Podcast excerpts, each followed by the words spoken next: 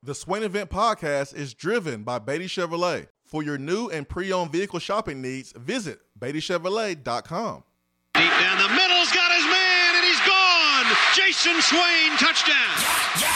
It's time for the Swain Event with your host, Jason Swain. My man. Real sports talk for the real sports fan. All you chumps are going to bow when I whoop him. It's time for the Swain Event, fueled by Dead End Barbecue. Get into his house and a Ric Flair.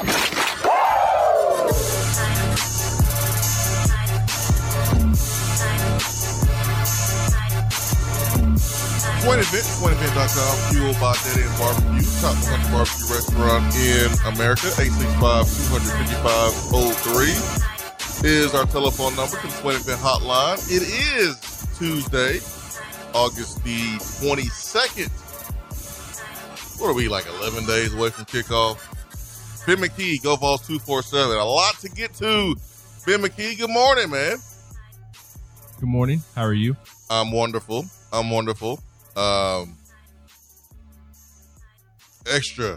Extra wonderful today.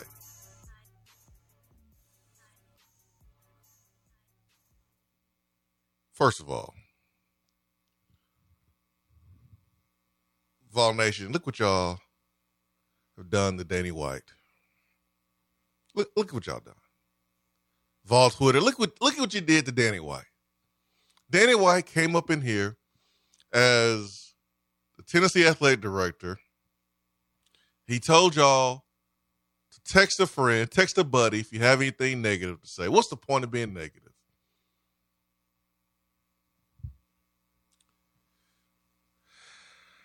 A couple months later, y'all got Danny White on the bird Twitter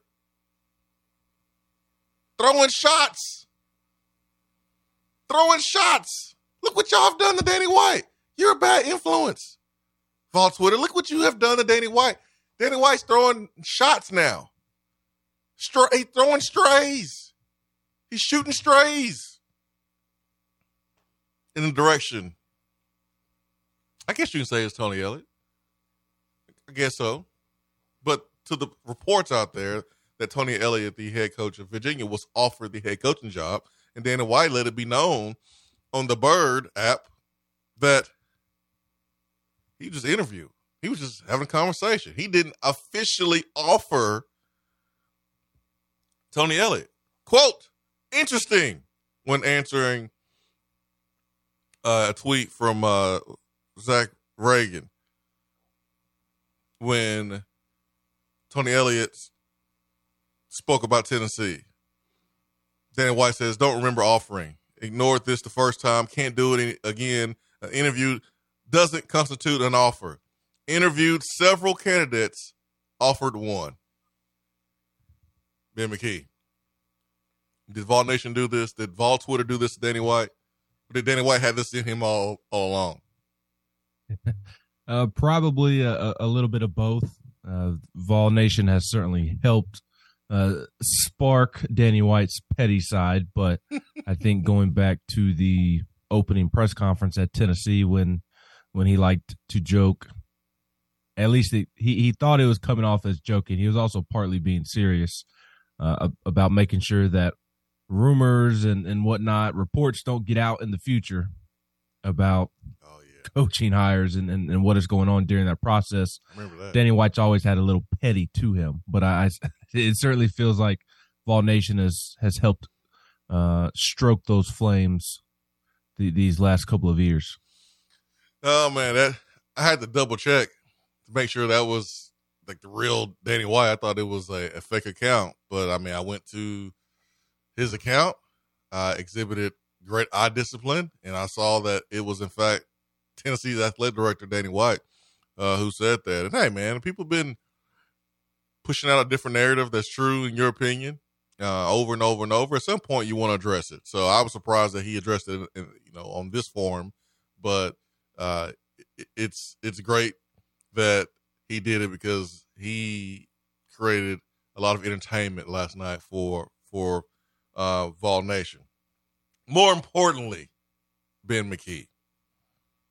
You know how I feel about getting big-time players, especially five stars. And then when is the last time that Tennessee has been able to get a five-star from the state of Alabama? Ben, Jordan Ross committed to Tennessee yesterday. Not only is he from Alabama, but he has the high school jersey number 5, and he's coming to Tennessee.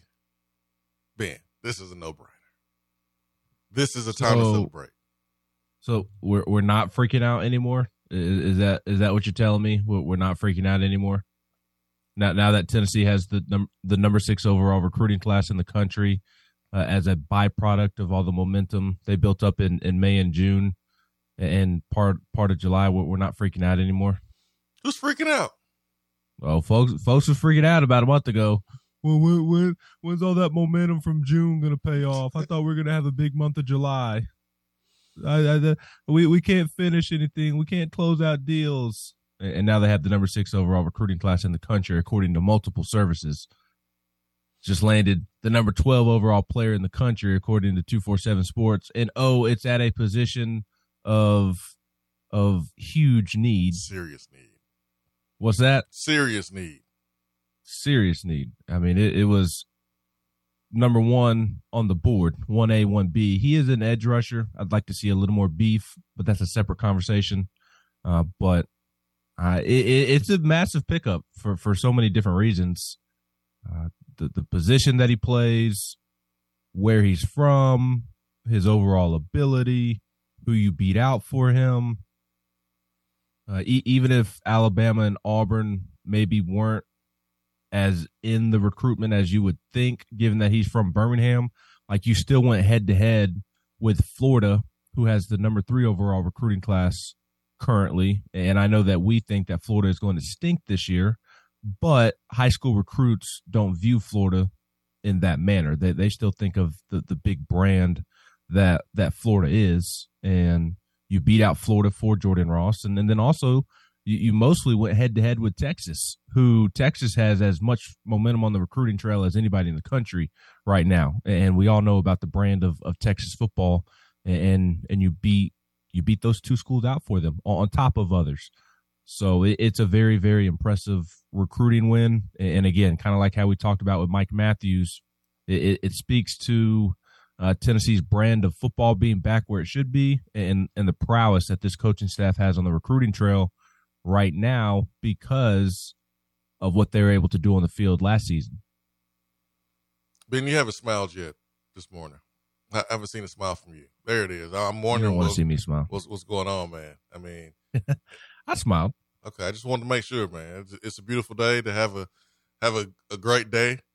Jordan Ross committed to Tennessee, but yeah, I mean, there was some concern, man. Don't get me wrong. There was some concern, especially for me, about addressing the defensive line and about getting more guys that can rush the passer. And this thing is fluid. This thing called recruiting, especially this day and age, and with NIL and transfer portal, you could be in a great position with a player one day and that player commit to another program across the country. Like that happened a couple months ago to Tennessee with Fountain. So like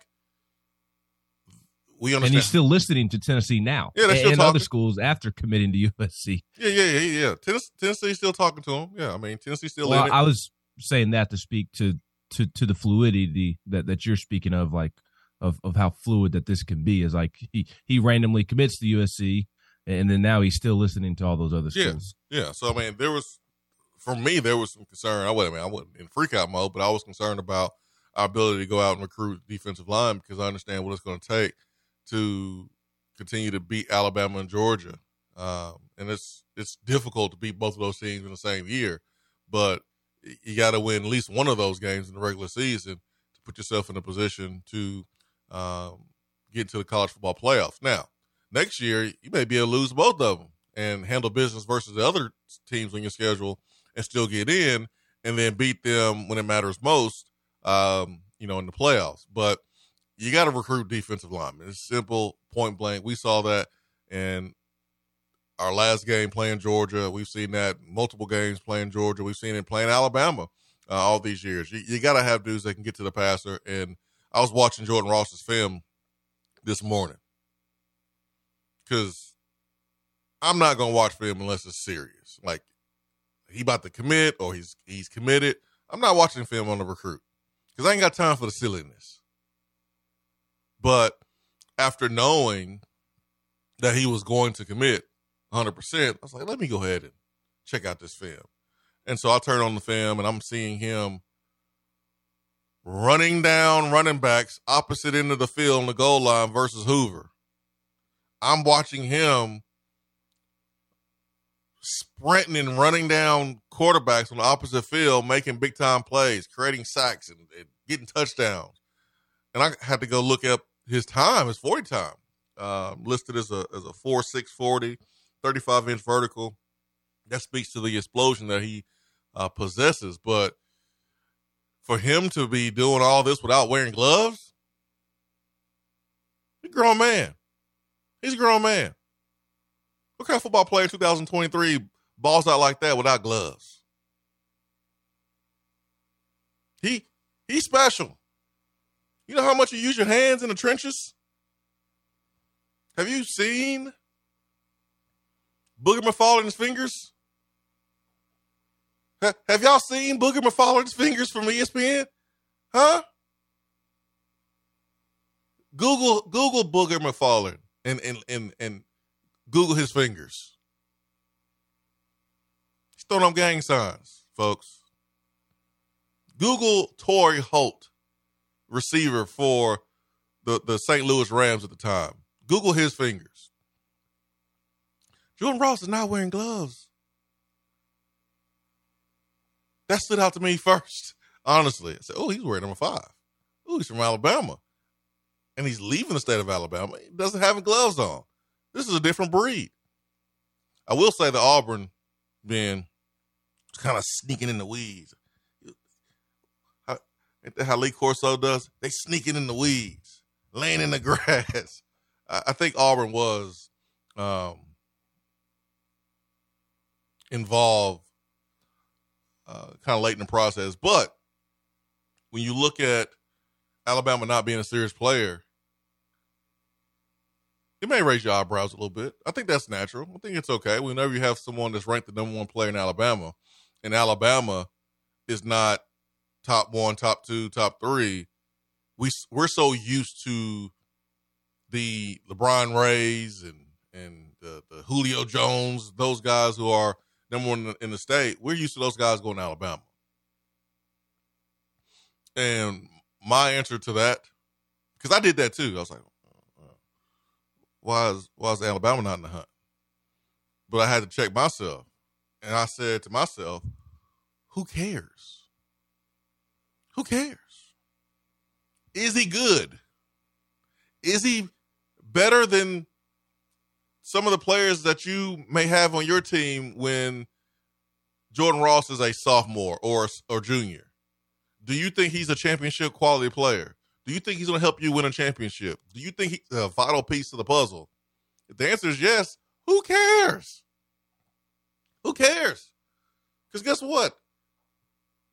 Coaches miss. Teams miss. They miss all the time. We miss. Georgia misses.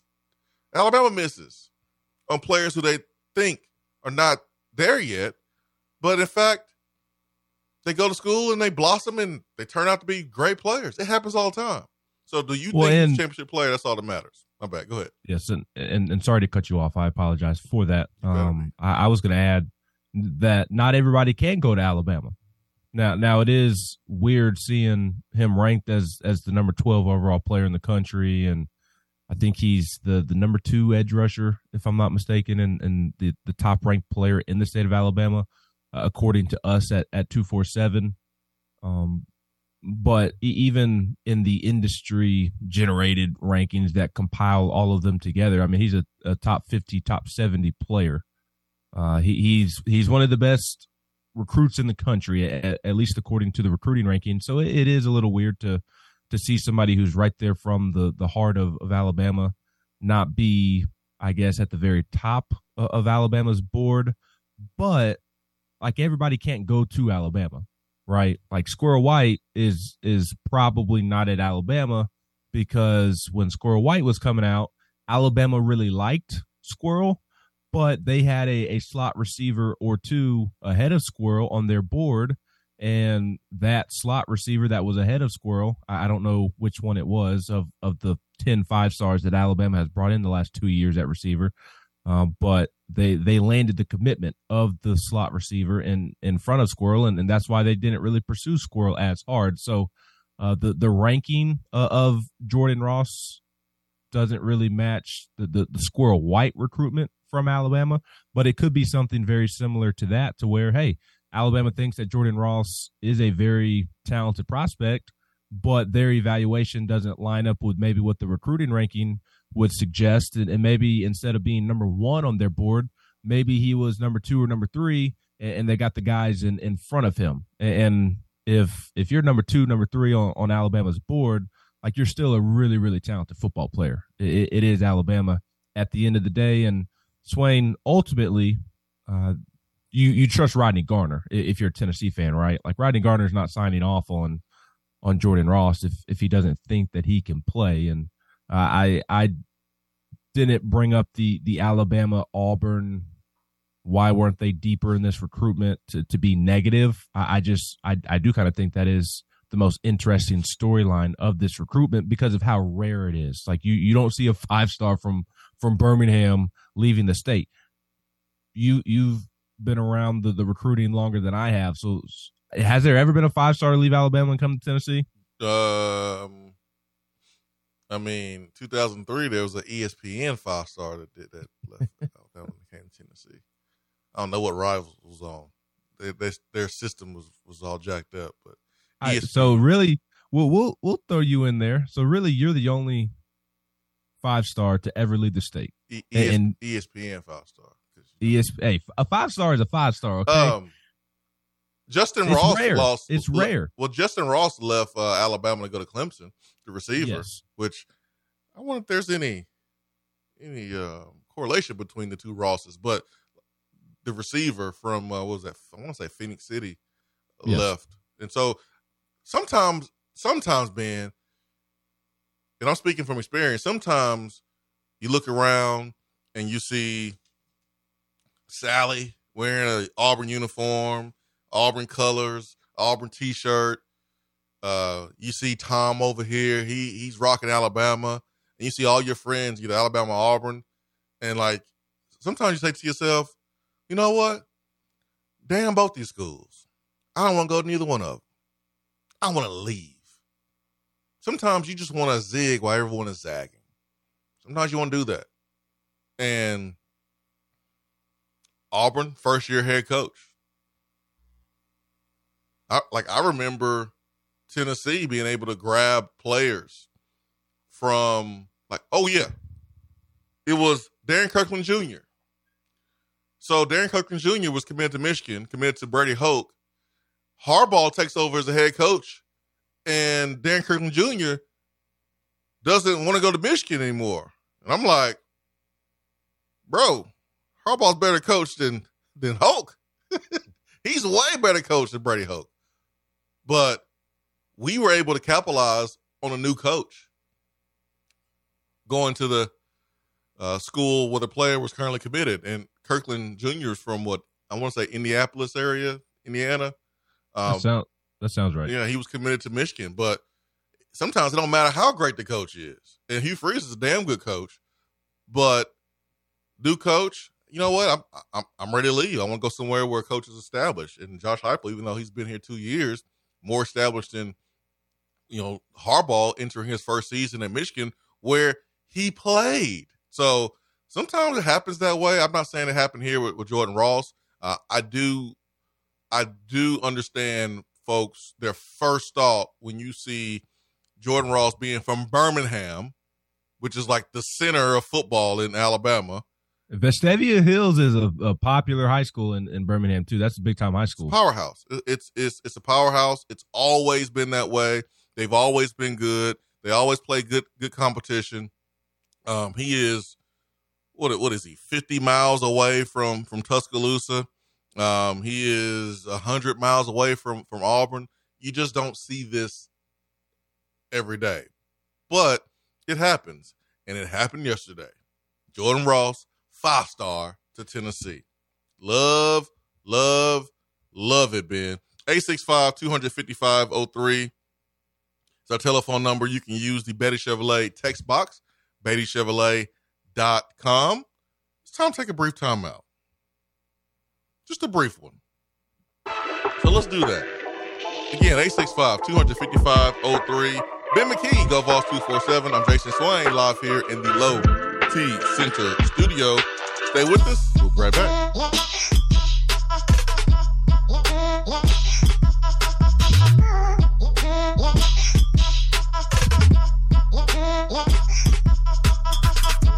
The Swain Event is brought to you by Top 100 Barbecue Restaurant, Dead End Barbecue. Check them out online at deadendbbq.com. When you are craving some quality barbecue, there's only one place to go.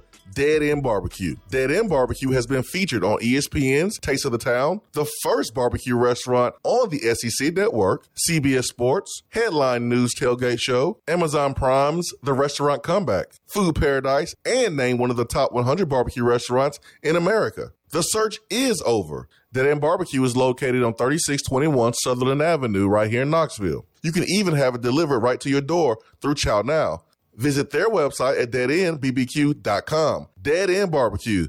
The search is over. What's up, Swain Event family? It's great to be on board. This is Taylor Hawkins with Modern Woodman Fraternal Financial, and I have one question for you. When was the last time you have slowed down and evaluated your financial situation? Just like the Vols, a great game plan leads to victory. Let us help you achieve your financial goals with a custom-made game plan. No matter what stage of life you're in, protecting your family and hard-earned money is important. So let one of our local and trusted financial professionals secure your future by visiting one of our 10 branch offices across Tennessee, or give us a call locally at 865-312-5638. And remember, go Vols. Registered representative and investment advisor. Representative offering securities and advisory services through NWA Financial Services, Inc., a wholly owned subsidiary of Modern Woodmen of America, member of FINCRA, SIPC. Good morning, Swain Event family. Take a deep breath in and release. We're all back together in the AM and life is good. If you have real estate needs, just give me a call, Jennifer Morris, at 865-257-7897, or email me at jennifermorris865@gmail.com. And go Vols. Guys, let me talk to you here. If you've noticed a lack of energy, motivation, and drive, it could be Low T. Schedule your complete health assessment at Low T Center. They now offer the convenience of monitored self-inject at-home testosterone treatments for just $155 a month cash pay, or covered by most health insurance. If you don't live near Low T Center, or you just want the convenience of a at-home treatment, Low T Center makes it easy, shipping your treatments directly to you with the peace of mind of monitored treatment. Go to lowtcenter.com to book your appointment online. Low T Center, reinventing men's healthcare.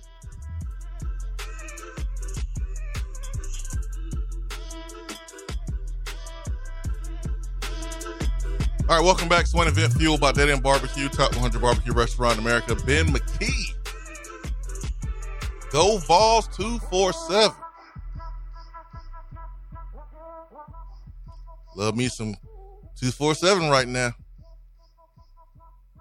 Love y'all, man. Y'all, I bet you do. Y'all the best. Love y'all. Mm-hmm. Jordan Ross, 5-star according to 247. Guys, I'm not loyal. Don't sit here and think, oh, Swain is loyal to Ben because Ben works at 247. I'm not loyal. I'm loyal to one entity. That's Tennessee.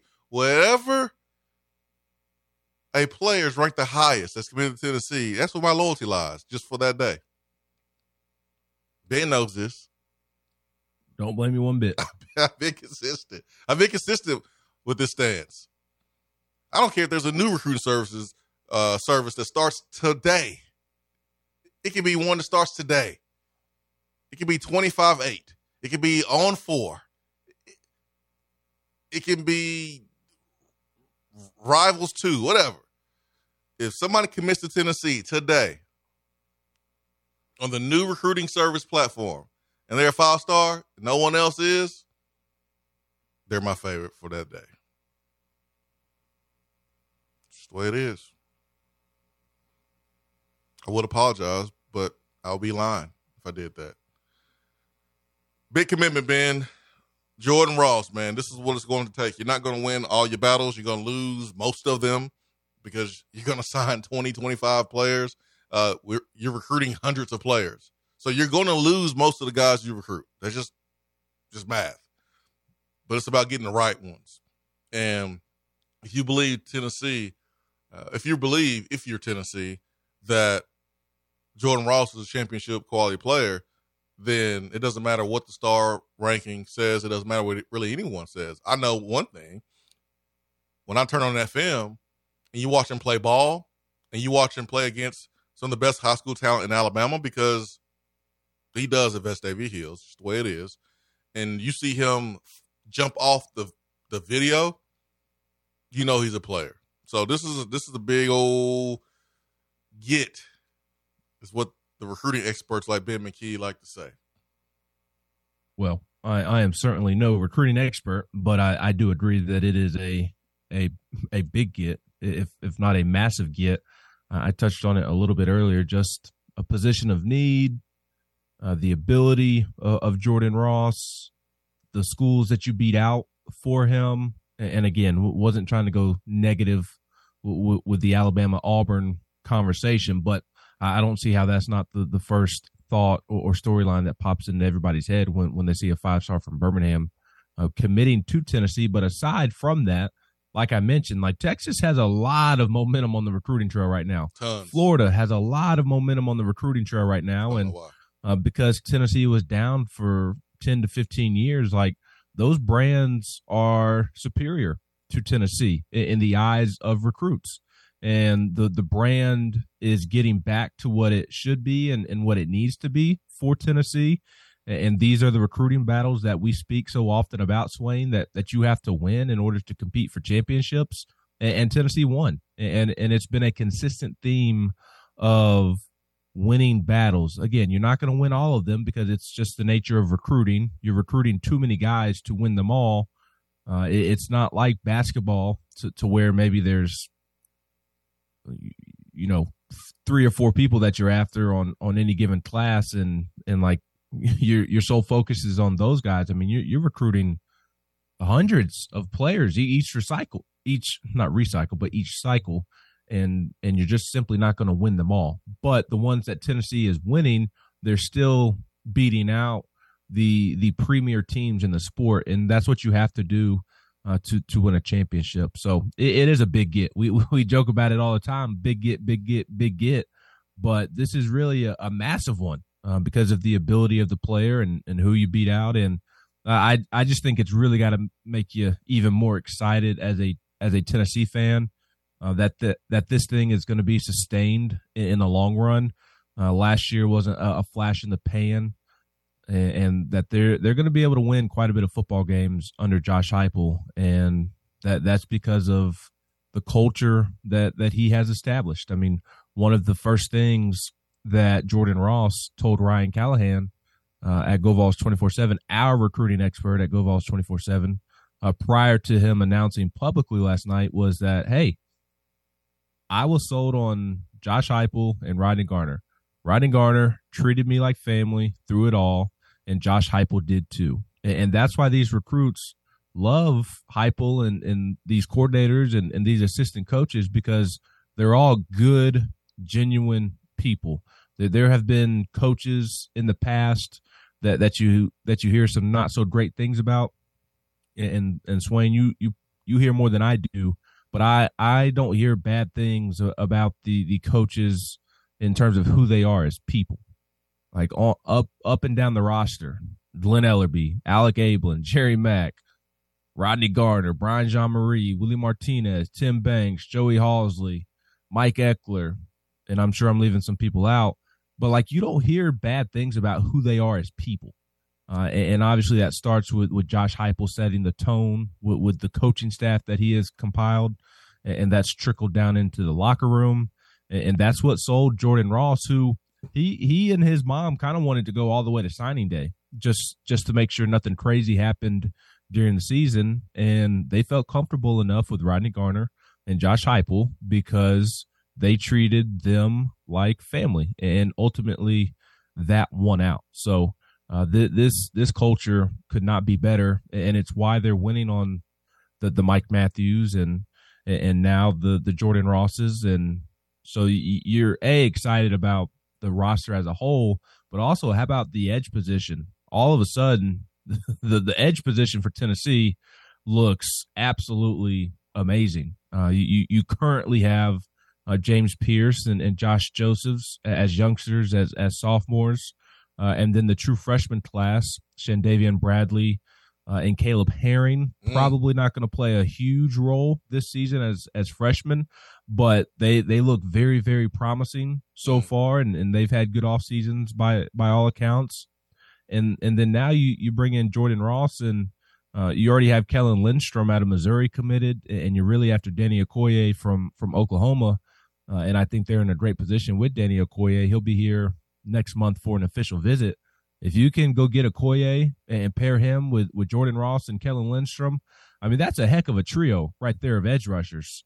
And that follows up what's already on campus, and it feels very similar to the inside linebacker position and receiver position. Like it's where it needs to be from a talent level. And honestly, it's a championship level. That's Ben McKee, GoVols247. Raleigh Vol says, "Come on, man! I'm making breakfast and bacon right now. Ain't trying to Google booger fingers, booger McFarland's fingers. That's what I'm talking about. But yeah, not a booger on a finger. Yeah, but Booger McFarland, the former football player's fingers. Yeah, I mean it's gonna ruin your appetite either way. But yes, you get what I'm saying about."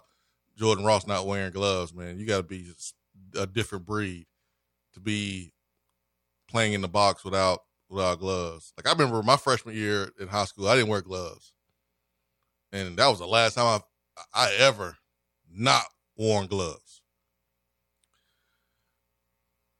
D Mills on the Beaty Chevrolet text box this morning.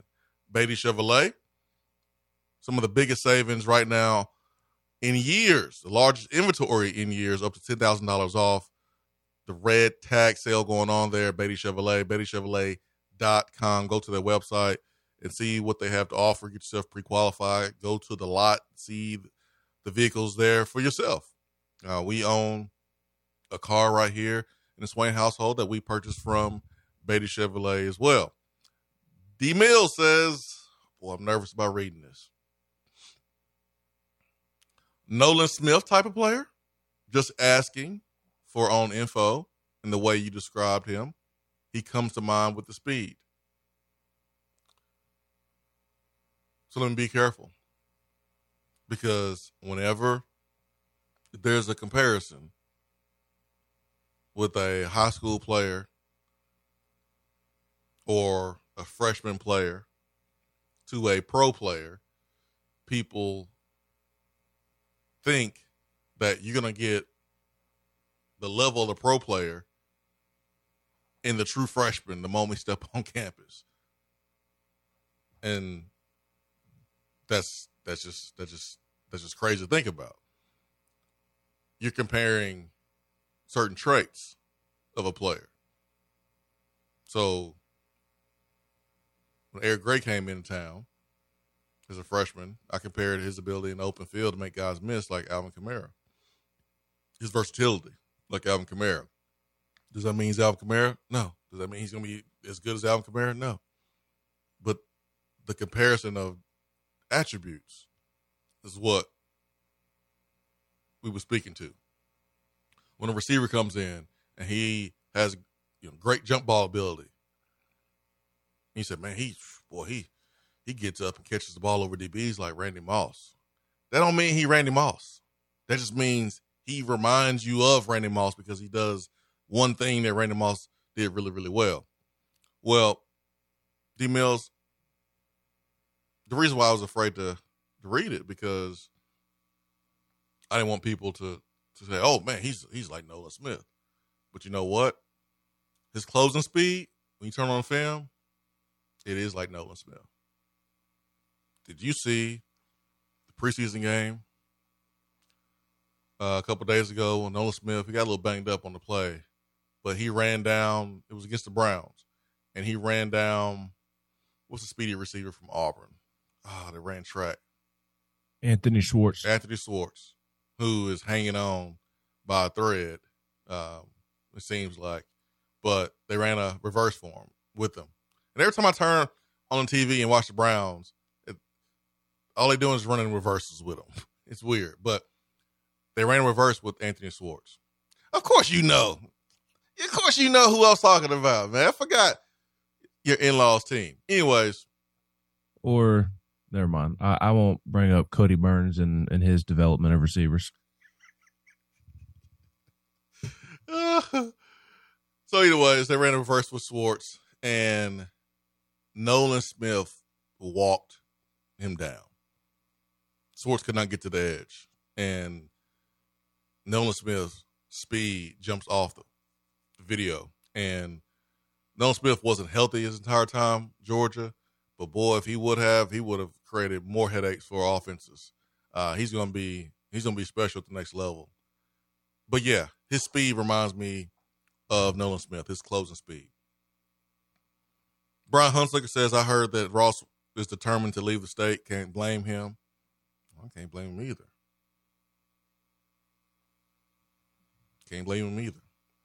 D. Cody, what is the go-to dish for this first week of football? I'm going wings with a bologna log on the smoker for the Virginia game with all the fixings. You can't go wrong with that, D. Cody. Sounds good. If I can add one thing, D. Cody, make you a slit in the bologna. It's been a long time since I've done this. Long time. Make you a Doesn't slit. Sound like it. Make you a slit in the bologna. Not all the way. So take the bologna log and go left to right. Go about an inch, and then start that slit at about an inch, and then go the long way. The bologna log to about an inch away from the other end, and that's what you want your slit to be. And then get you some jalapenos and put some jalapenos down in that slit. Stuff it in there. And then when the log is on the smoker, baste that log with some barbecue sauce and your favorite seasoning. Let that barbecue sauce caramelize on there with the jalapenos cooking inside. And when you take that thing off and you slice it, you got your cheese and your crackers or whatever, you'll thank me. You'll thank me later. It's real deal stuff. It's real deal.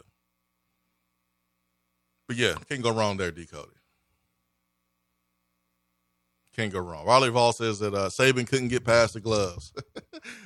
Alabama and Auburn wanted Jordan Ross. They wanted Jordan Ross. I got my sources. They wanted Jordan Ross. They think he's a good player, good enough to play at their school. But hey, Jordan Ross wanted to be involved. And Tennessee right now riding high, top 10 class. Still got to probably get more beef in the trenches. Would you say? Yes. Ben, it's still a goal. Still got to address both sides of the line of scrimmage. I mean, you can never have too many guys. I'm sorry, in the trenches. So you're still recruiting guys in the trenches.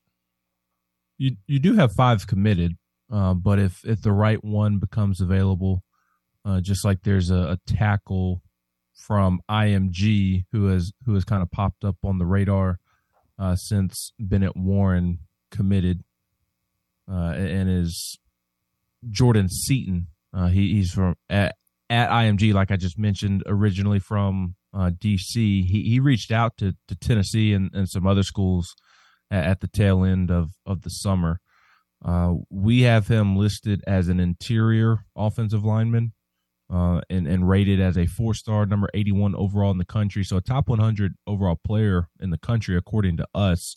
So obviously if a guy like that becomes available, like I think the number 5 in terms of bringing in 5 offensive linemen, I think you're good there. But if a top 100 overall player in the country wants to come. Like you're not going to tell them no. And like I'm not opposed to 6 offensive linemen at all. I think the bigger need is beef on the defensive line. Like now you have Kellen Lindstrom and you have Jordan Ross and hopefully for Tennessee's sake, they can go out and they can add Danny Okoye, the edge rusher from Oklahoma, who is very, very talented and is filling Tennessee, and he'll be here next month, like I mentioned.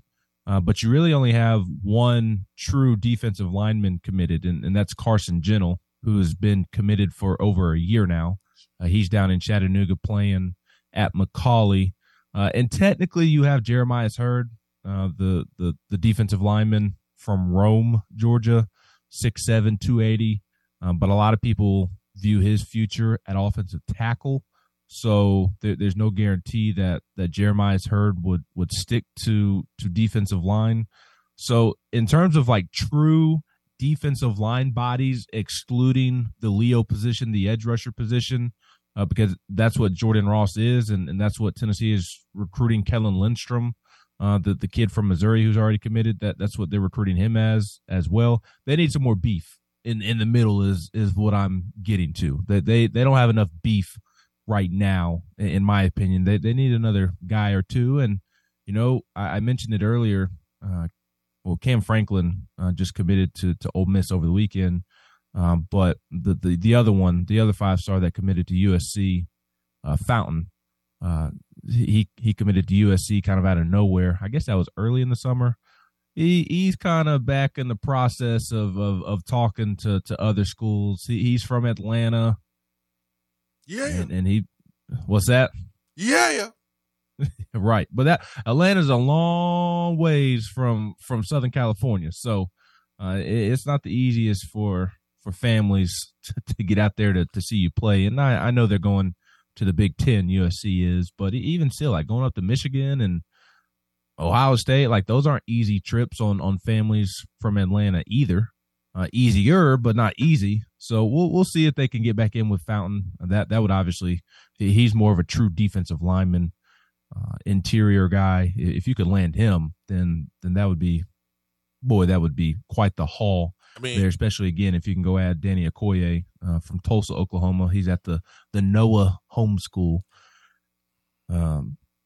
So, and he'll be here the end of September for the South Carolina game for his official visit. If you add Okoye and maybe go make some magic happen with Franklin, and that is a heck of a defensive line haul, and would certainly settle the warranted concern that was voiced at that particular position back in July.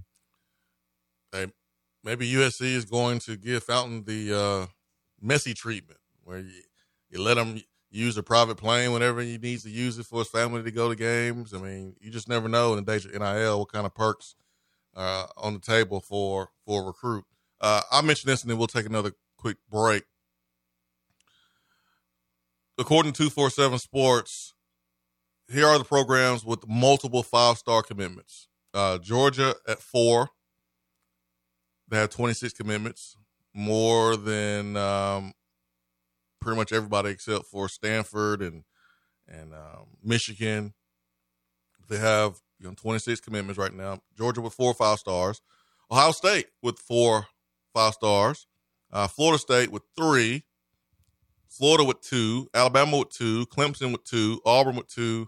And Tennessee with 2. It's showing 1 here, but it's 2 because you have Jordan Ross, who's the highest rated player of this class right now. Then Mike Matthews is also a 5-star. So Tennessee, one of, what's that?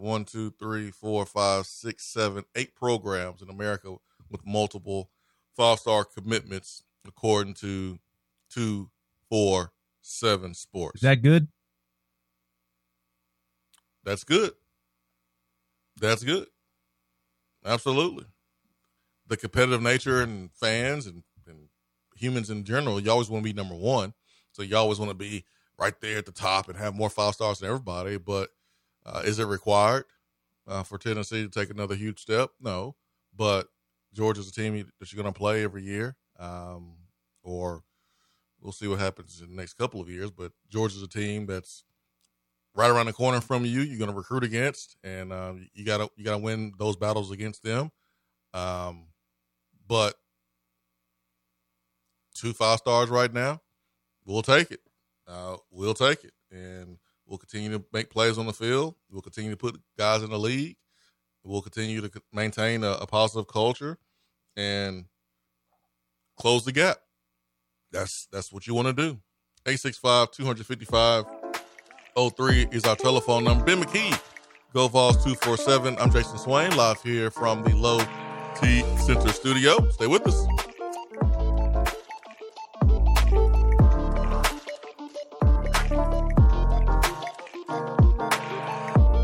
Just because you can't call in doesn't mean that you have to sit on the sideline. Impact the show with a text box. It's part of the free Swain Event app. What's up, fellas? It's Swain. When it comes to health, there are numbers every man needs to know, including your testosterone number. I recommend going to Low T Center. They make it quick and easy to get your levels checked, and it's only $25. You walk in, take a simple blood test, and with their on-site lab, you'll know your results in 25 minutes. Low testosterone levels can make you feel tired and grumpy, can cause lack of motivation and drive. It can raise your cholesterol, cause weight gain, and loss of muscle mass. Go to lowtcenter.com now to book your appointment. Low T Center, reinventing men's healthcare. It is so good to be here with Charlie Pratt with Modern Woodman and MWA Financial Services. And Charlie, you have a passion for helping and working with East Tennesseans. Why is that? Man, I was born and raised here in Knoxville. My family's owned a business here since the 1920s. I played football at Central High School and Maryville College. I'm just really proud to work in East Tennessee. What are you the most proud of? We do a really good job of meeting people where they're at on their financial journey. I've got clients that are just now starting out. I've got clients that are in the middle of saving and doing a great job, and I've got clients who have worked really hard their whole lives, and it's time for them to enjoy their retirement. It's my job to make sure their money lasts as long as they do in retirement and they're able to leave a legacy for their family. So with that being said, what are the next steps? Let's sit down and take a look at your financial plan. Give me a call, 865-919-6468. Registered representative and investment advisor, representative offering securities and advisory services through NWA Financial Services, Inc., a wholly owned subsidiary of Modern Woodmen of America, member of INCRA, SIPC. Dead End Barbecue has you covered when you need the food to be on point for your next event. Go to deadendbbq.com to learn more or call 865-414-9417. Dead End Barbecue, the catering search is over. Hey there, Swain Event crew. Just like fall sports, the Knoxville area real estate market is strong and growing stronger. We're in everything region. When you get the big orange itch to buy, sell, or invest, call me, Jennifer Morris with Keller Williams Realty at 865-257-7897 or email me at jennifermorris865@gmail.com. Go Vols! Looking for a different way to enjoy the show? Yes! Then check out Swain Event TV on YouTube.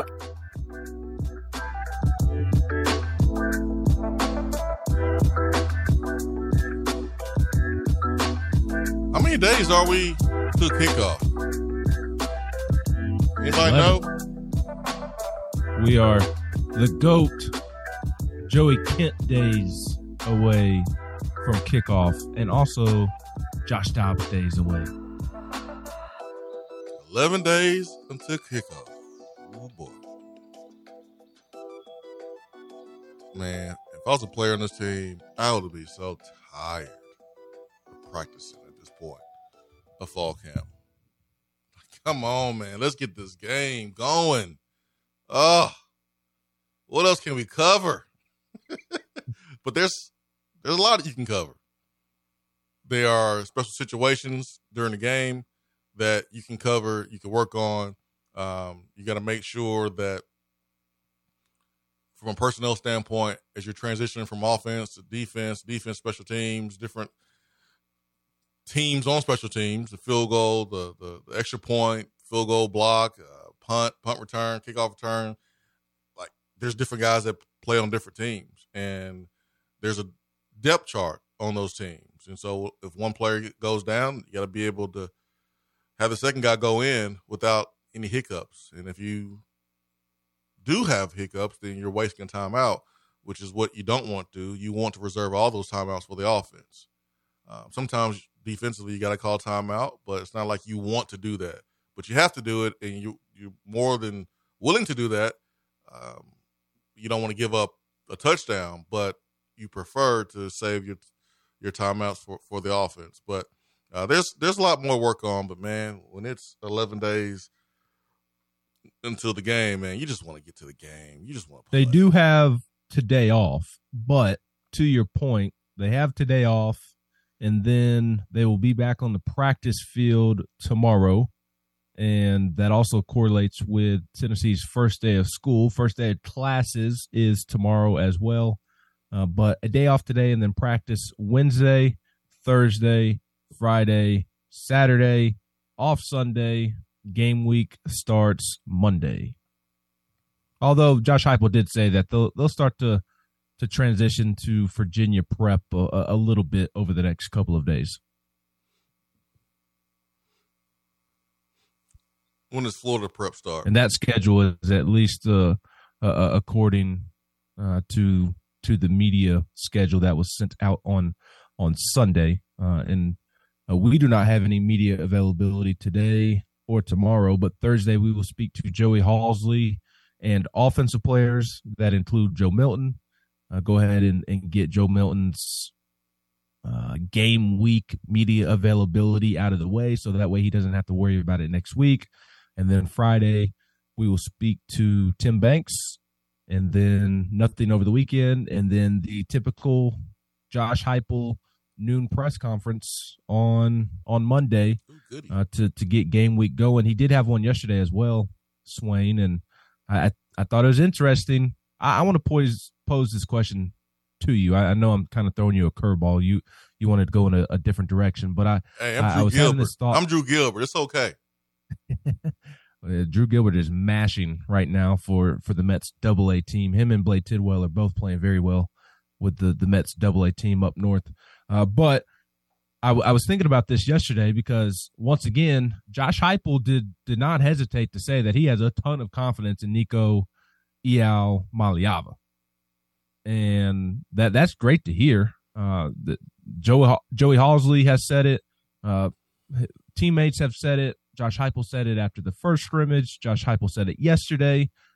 If something were to happen to Joe Milton, how confident are you in Nico Iaualiava that he can come in and he can get the job done? And Josh Heupel said he was very, very confident, which is great to hear. And, you know, I think it says on one hand that they truly do have confidence in him, because I think if they didn't have that amount of confidence in him as a coach, there's a way to speak about it without giving away too much. But Josh Heupel was kind of upfront. Like, I've been honestly surprised by how forthcoming he's been in his answer, or maybe not forthcoming, but how much conviction he has had in his answer, I guess, because you typically don't see that, especially with freshmen. But he said, I think he's ready to play at a really high level.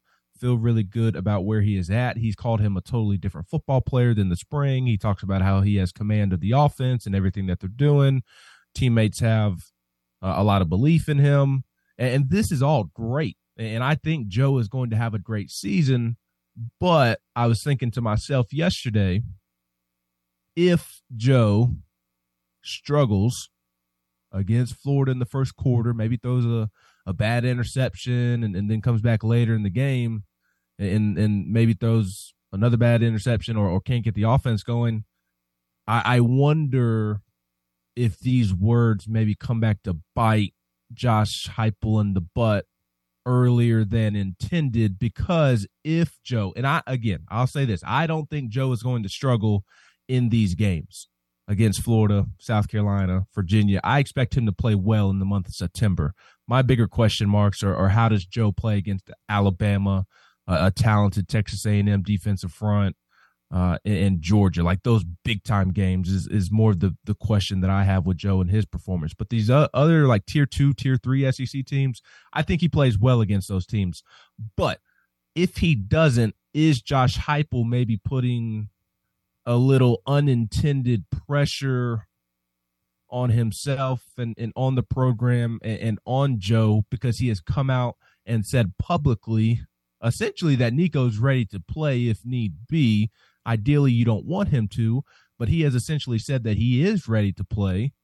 like I think he may be adding some unneeded pressure to himself when he doesn't have to. Like, you can still speak highly of Nico with these answers when somebody asks you this question, but maybe not show as much conviction as he has had. Does that make sense? And do you think that is maybe a real thing that could happen if Joe were to struggle, which I know you and I both don't believe that he would, but just a theoretical question.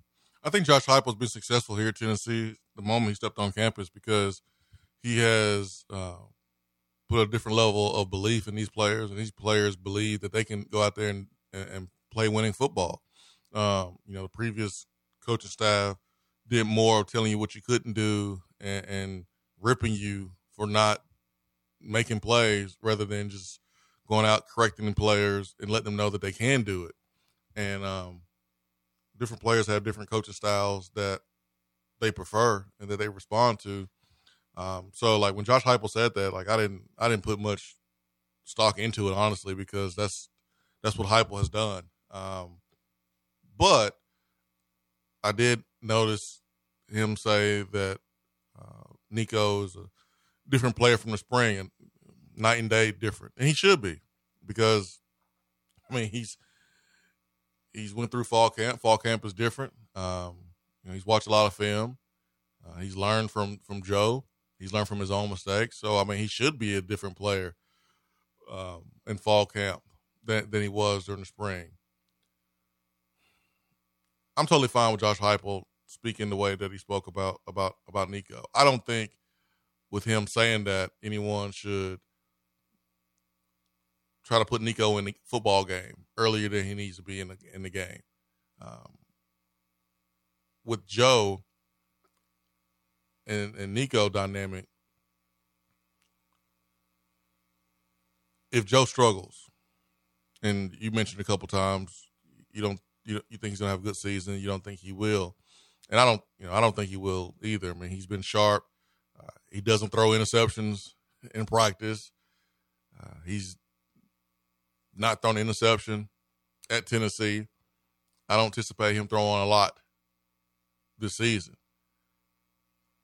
We had a conversation on Josh and Swain about what if he didn't throw one at all year long? How crazy would that be? But that's hard, man. That's hard to expect that, because sometimes interceptions are out of your control as a quarterback. But let's just say Joe Milton struggles. You got to be careful with Josh Heupel, because once you make the change, you can't go back. Like, if you make a change based on performance, you have to be prepared to take the lumps that may cause you to have a record of 8-4 or 9-3 or whatever. Like, Joe should be allowed to have a bad game and come back and still be the starter if he has corrected those mistakes and if he's continuing to play well in practice.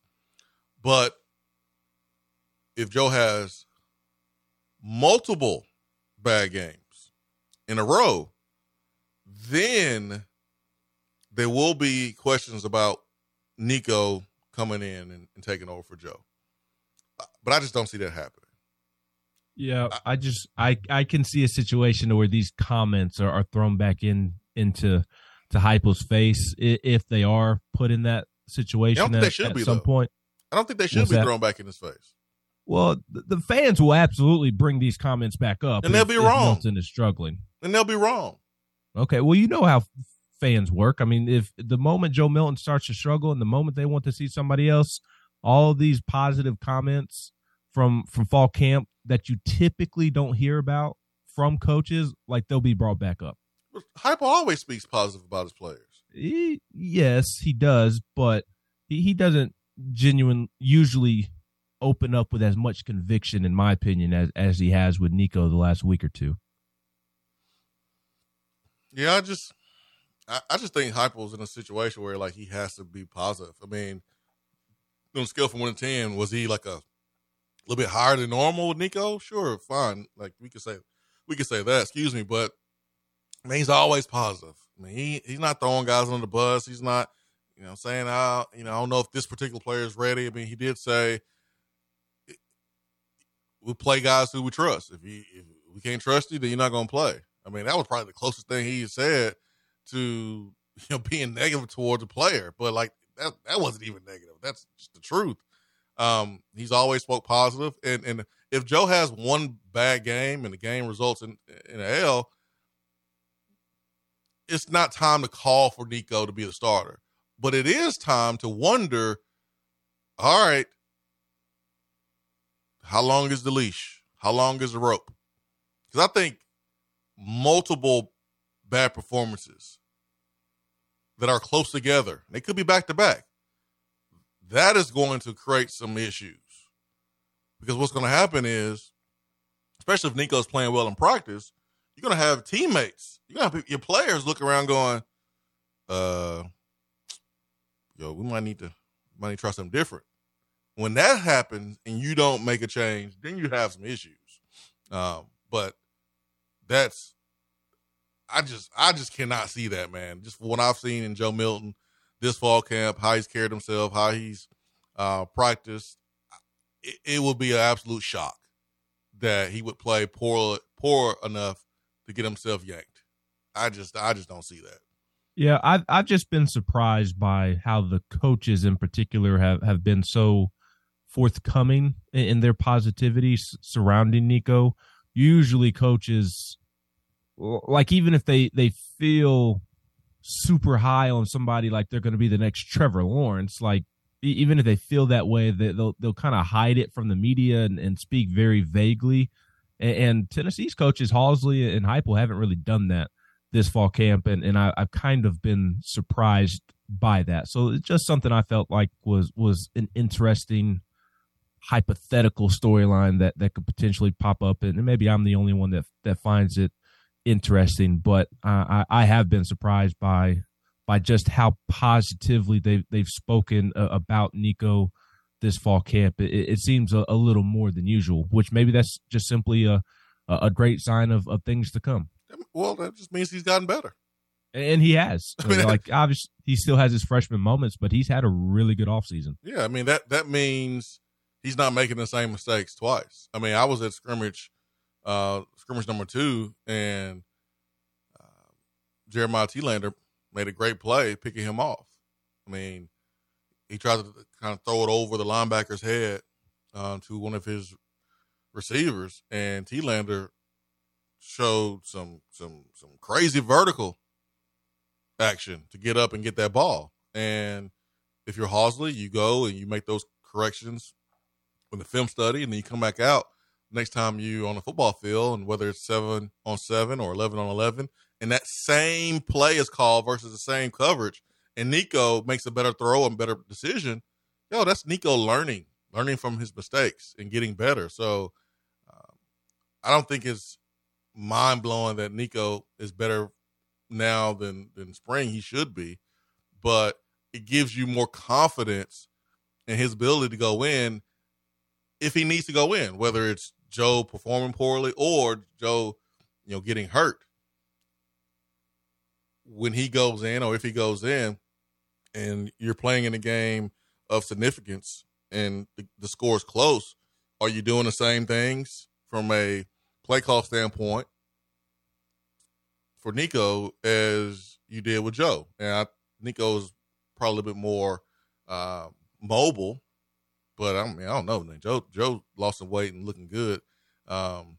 He's not going to be a statue like that. No, some people think he's going to be a statue. Like, I think it's fair to wonder, like, one of the things that made Dobbs and Hooker so great is their ability to escape a sack and turn a negative into a positive. I don't know that Joe's going to do that as frequently, but tell me if I'm wrong. Like, I think Joe has that ability within him, and there's some that think he's just a statue, all of a sudden, all of those negative plays are always going to be negative plays now, and I don't think that's going to be true. No, he's not a statue. His feet is not as quick as Dobbs or a Hooker, but, like, you get him out in open field. I remember that Pittsburgh game when he ran the quarterback draw, and Joe was probably 10, 15 pounds heavier.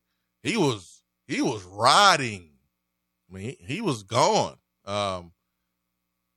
Joe's going to have some moments that he's going to impress people with his legs, but as far as like suddenness and foot quickness in the pocket, like, yeah, Hooker and Dobbs, their feet a little bit quicker, but we just need Joe to stay healthy.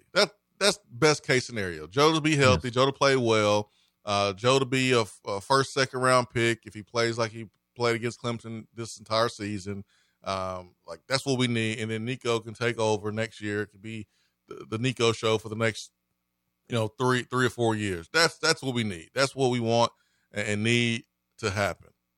865-255-03. Go back to the text box. Beaty Chevrolet text box. Amazing. Golf. Vol.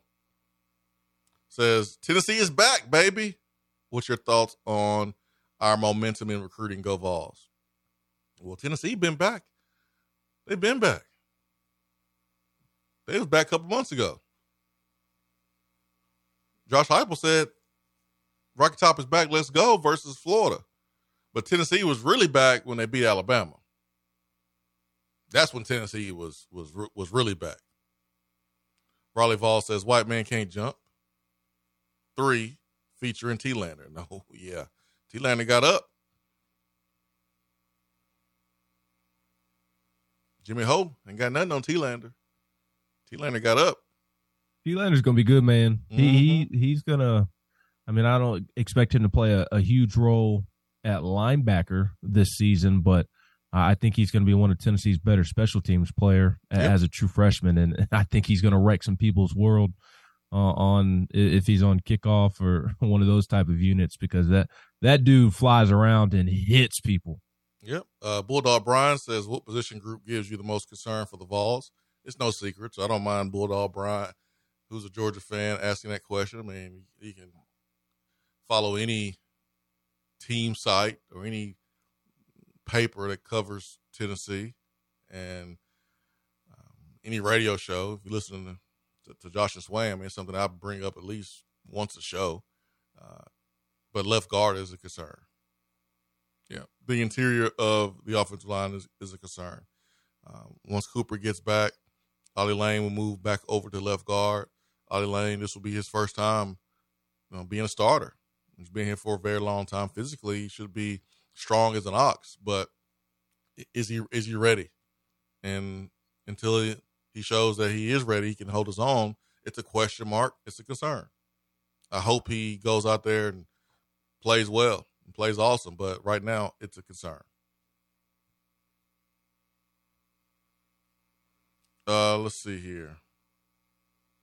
Riley Vol says, if we're down 17-0 at the half in the swamp, does Nico take the first nap in the second half? Riley Vol, we ain't about to be down 17-0 at halftime. But with that being said, I don't know. It depends on what happens in that 17-0 score. We talking like a punt return for a touchdown. We talking special teams mishaps. We're talking, Joe hit a receiver in the hands. Like Hendon hit Callaway in his hands at the swamp on fourth down, and it's dropped or tipped and it's intercepted. Like, it depends on if it's Joe Milton's fault or not. The thing about pulling your quarterback and putting in another one, you can't go back and forth. If you do that, then you're in trouble. You might be able to go back to the guy you pulled, but man, rarely does it work out when you're going back and forth and back and forth. Neil and Mafia says, Swain, you gonna eat that popcorn? Yeah, man, if you don't take it away from me, Neil Mafia. That's what Ben's excited about football season, that popcorn, that press box popcorn up there. No, that press box ice cream sandwich up there. Hey, man, I had it for the first time, Alabama game. So I couldn't get a ticket, Alabama game. So I was in the Vol Network box watching the game and watching Pat Ryan and Brent Hubbs and Bob Keston do their thing, and they were sitting on the front row and I was sitting in the back row. And during halftime, it was real packed up there, man. A lot of people. I saw on TV. You know, Harry Douglas, got a chance to meet him, and a lot of big time media people were there in Knoxville. But I saw people going towards this box, this freezer box, and I looked over there. It was so much ice cream in that thing, man. Ice cream sandwiches from my childhood. Ice cream sandwiches that you found in that truck that used to ride around your neighborhood with the jingle, make you just stop in your tracks, make sure you got enough change in your pocket to get in line and get you some ice cream. Like those ice cream products was in the freezer there at the Alabama game. But yeah, you're right, man. You're right about that. My man Robert, with the addition of Jordan Ross at edge, do you think the Vols are still recruiting Elijah Rushing, or think they are content with going after Okoye? I still think if Arizona starts off bad, there's a chance Rushing doesn't end up there. Well, and, I guess he is an edge player at 6'5", 225. But if Elijah Rushing wanted to come to Tennessee, Tennessee's not saying no. Absolutely not. But like what my thing with Robert saying, I think if Arizona starts bad, there's a chance Rushing doesn't end up there. What the hell's Rushing expecting? Is he expecting Arizona to be good or something in football? We know why he's going to Arizona. It ain't because Arizona is winning football games on a consistent basis. It's other reasons. So if Arizona starts bad, it's what we all expected because they're not good. But it's a chance. It's a chance he could flip, but we know the reason why he decided to stay home. Well, and these guys like Elijah Rushing and Williams Winery and Ryan Wingo. Ryan Wingo's the uncommitted receiver, but he's probably going to end up at Missouri because of the NIL laws that allow seniors in high school to get paid. The one thing that I'm really curious to find out about these guys who are making, in my opinion, from the outside looking in, temporary decisions based off of money. My personal beliefs believe that is a recipe for failure, disaster, things to not work out. So when these young men who are making decisions based off of money, once they complete their freshman season, where are they going to be? That's one thing I'm real curious to find out is like, once they get there and they're making the money and they know they can go elsewhere and get money and possibly play for a team that's winning more or a better culture or something along those lines, I'm curious to see how those situations work out in the long run, particularly as freshmen. Now, look, I'll be the first to admit, I did not think that Walter Nolan would make it a season at Texas A&M. And I definitely did not think that he would be back for his sophomore season. And I thought that he wouldn't play all that well as a freshman, quite frankly. And he played very well as a freshman. He is still at A&M and looks poised for a big season. So maybe I could just end up being flat out wrong with these young men. And I don't want to pretend to know all the details of their life, but a general rule of thumb in life, I don't think it's smart to make temporary decisions based off of money. So I'm interested to see how their careers play out. Yeah. When's the last time Bama has gone this deep into fall camp without knowing the starting quarterback? It's been a while because they've had great quarterbacks after great quarterbacks. But I mean, I'm hearing right now that Milroe is playing real well. I'll be surprised if he's not the guy. And their receivers have been dropping the football quite a bit. I know that's annoyed Nick Saban the last couple of weeks. He's spoken publicly about the receivers needing to be more consistent catching the football, which is surprising because they bring in a 3, 4, 5-star receivers every year. Hey, we saw those drops in Neyland Stadium last year. So if the running backs and the receivers catch the passes, Alabama probably wins the game there. 865-255-03. We'll get back to the Beaty Chevrolet text box, BeatyChevrolet.com. One last segment with you guys. Ben McKee, GoVols247. I'm Jason Swain. Stay with us. We'll be right back.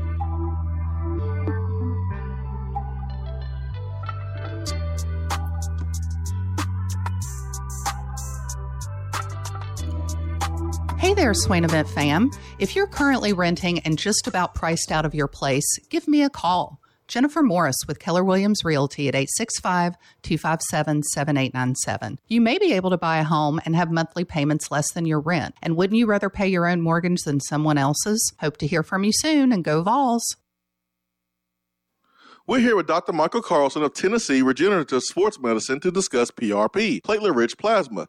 If you have orthopedic injuries such as shoulder pain, knee pain, Achilles tendonitis, or tennis elbow, you should give them a call. Good to be back, Jason. We specialize in non-surgical orthopedics, so we treat damaged tendons, ligaments, and joints, including rotator cuff injuries, knee injuries, and elbow and foot problems by using ultrasound-guided injections with PRP. And this form of treatment helps stimulate the body's own reparative process and assist in the healing of damaged tissue. Doc, what makes your training different than others? I've been practicing in Knoxville for over 26 years, and I'm certified in interventional regenerative orthopedic medicine through the American Academy of Orthopedic Medicine. They've been the leader in this form of treatment since 1983.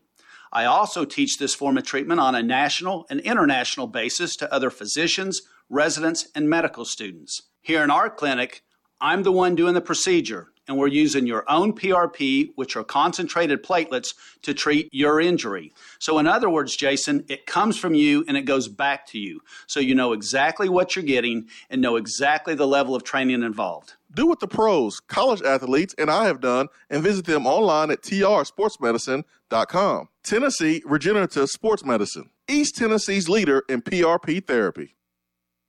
Hey, Vol Nation, this is Charlie Pratt, financial representative with Modern Woodman and MWA Financial Services. Modern Woodman has been touching lives and securing futures for 140 years. Being born and raised here in East Tennessee, I'm honored to help East Tennesseans in all phases of life with retirement planning, investments, and life insurance. A big win on Saturday starts with preparation early in the week. A secure financial future starts with planning today. Contact my office today at 865-919-6468 to review your financial plan and make sure you are on track for success. As always, go Vols. Registered representative and investment advisor, representative offering securities and advisory services through NWA Financial Services, Inc., a wholly owned subsidiary of Modern Woodman of America, member of INCRA, SIPC. When you are craving some quality barbecue, there's only one place to go. Dead End Barbecue. Dead End Barbecue has been featured on ESPN's Taste of the Town, the first barbecue restaurant on the SEC Network, CBS Sports, Headline News Tailgate Show, Amazon Prime's The Restaurant Comeback, Food Paradise, and named one of the top 100 barbecue restaurants in America. The search is over. Dead End Barbecue is located on 3621 Sutherland Avenue right here in Knoxville. You can even have it delivered right to your door through Chow Now. Visit their website at deadendbbq.com. Dead End Barbecue. The search is over.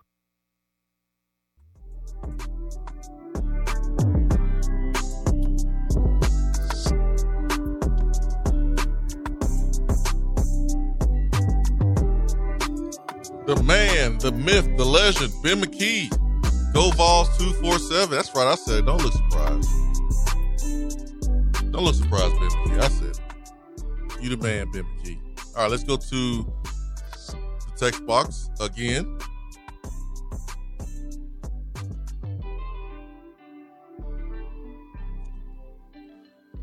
Okay, I will.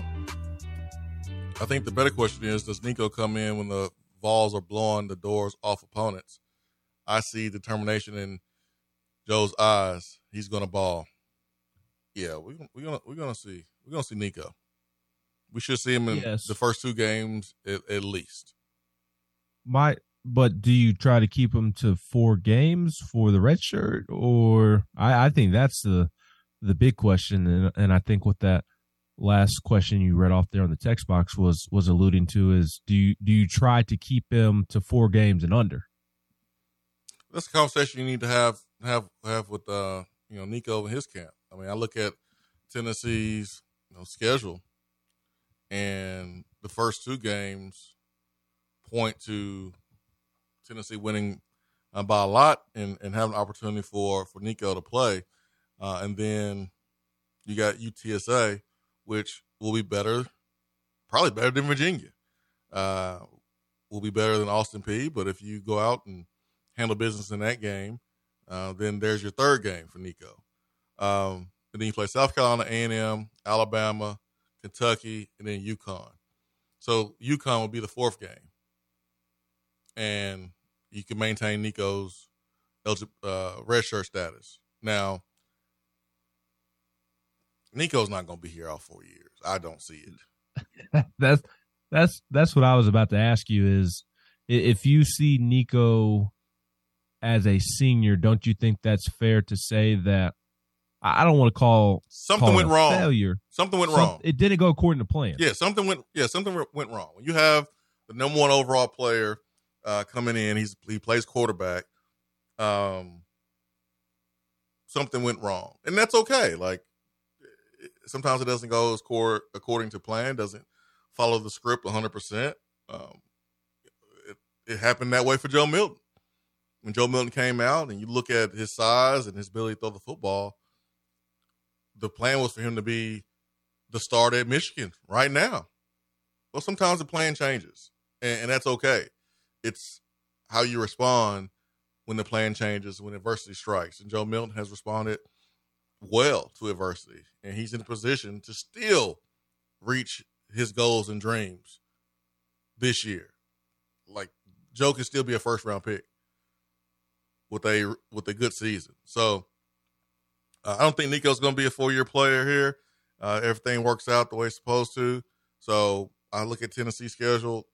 There's four games that I can see Joe Milton balling out in, Tennessee getting up a lot of points, and then we see Nico take over for the rest of the game. So it looks like it's going to work out. Raleigh Vols says, higher college ceiling, Deuce or GMAC?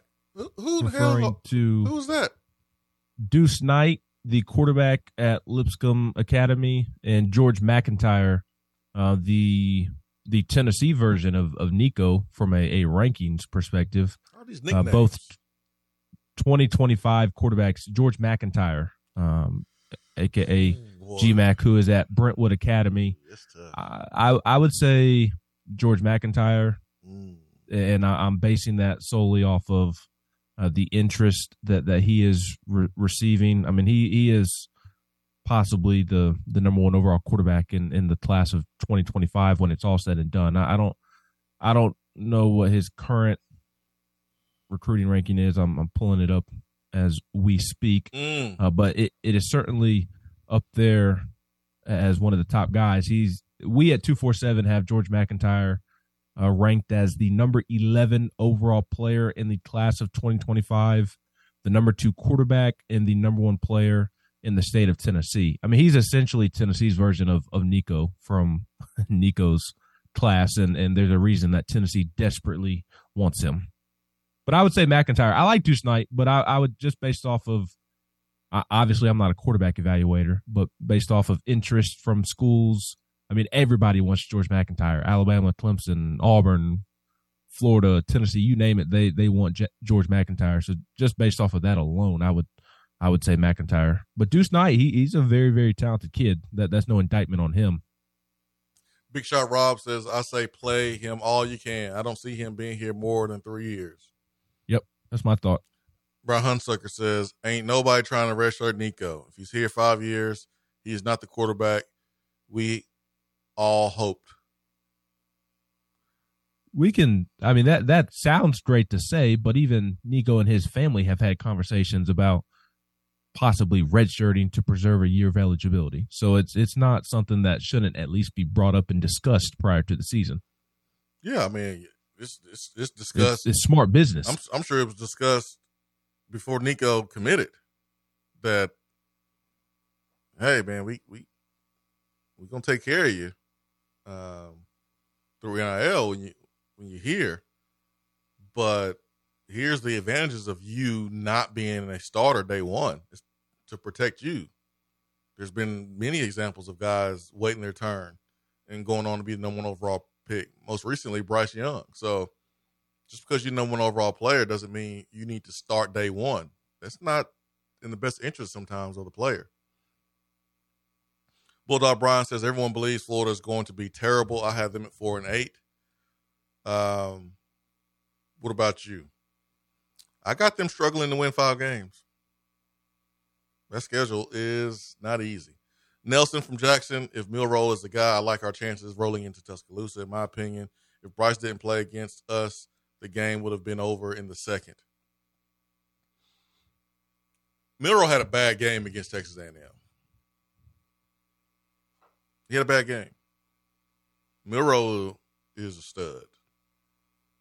It doesn't help that he doesn't have like bona fide ballers at the receiver position that are more that's more consistent catching up football. But Milroe can be a problem.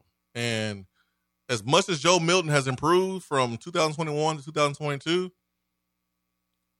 are you expecting Milroe not to improve? I mean, he was a freshman playing last year.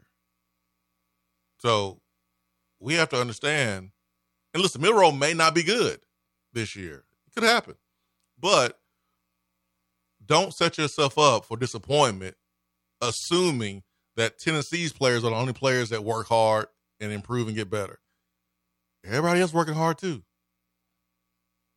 So Milroe just presents different problems than the other two quarterbacks. And I'm sorry, a quarterback that can run like Milroe, that's difficult to defend. And Alabama's going to go back to running the football and smacking you in the mouth and moving the line of scrimmage. That's what they're going back to. So don't look at Milroe and think about Alabama's offenses in the last 2, 3, 4 years and trying to say, well, that's the offense that Milroe's going to run. That's not the offense he's going to run. He's running something totally different. So he's a good player, but we'll see how good he is this year for Alabama if he is a starter. I'm just not going to discount him as someone that's improved. And Neil and Mafia, I made the point last week that you're the Swain Event's greatest caller in about 10, 15 seconds. And I think that was about 6 seconds right there. Neil Mafia is used to all the love that we give him here on the Swain Event. Bulldog Brown says the thing about Bama is that they lean on Bryce Young to carry that team last year. This year, I don't see the O-line and playmakers to step up. The team is built for spread offense, and they're going to need to run the ball consistently. Man, this team, this offensive line is built to play football like they did back when Mark Ingram was the running back. Like that whole spread you out, throw the ball 40 times. They're not doing that. They put too much on Bryce Young, and they're not going to put that on whoever plays quarterback this year. So you'll see a different Alabama offense, but you'll see the same great Alabama athletes on both sides of the football. Yes, but it is weird going into a season and not really knowing who Alabama's go-to guys are. Like, it is weird. They don't have established running backs or receivers or tight ends, somebody that you look at like an O.J. Howard or Jerry Jeudy or one of the many running backs that they've had and said, that guy's going to be a first-round pick. It's really, really weird. Not saying that they don't have great, talented players at those positions, but they don't have bona fide, established guys, in my opinion. Yep. C-Mac says blank, Neil and Mafia. Thank you. Facts. Volstorm has Florida going 5-7.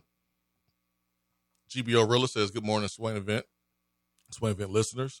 We did mention at the beginning of the show for Papa, who asked if we shared our thoughts on Danny White's response to the Tony Elliott comments, Virginia head coach. Yeah, we opened the show with that. Vols, Woody, y'all a bad influence on Danny White. That was what I said. Y'all got Danny White out here being petty on Twitter because of y'all, man. Vols Twitter, y'all don't know how to act. Y'all have poisoned our AD. Our AD didn't come in doing that. A couple months on the job, y'all got Danny White out here committing crimes on Twitter.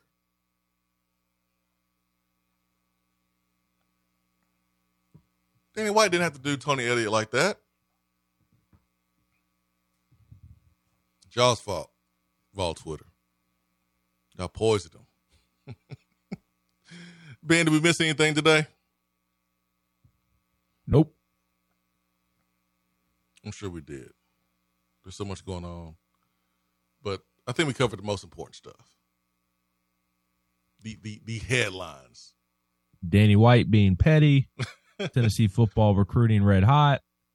And kickoff 11 days away, a.k.a. Josh Dobbs and Joey Kent days away. And I'm sure I'm forgetting another 11 that I should mention, but those are my two favorite 11s. We'll get more into the depth chart and projected starters. We were going to do that a little bit today, but ran out of time. So we'll do that on Thursday as we get closer and closer to kickoff.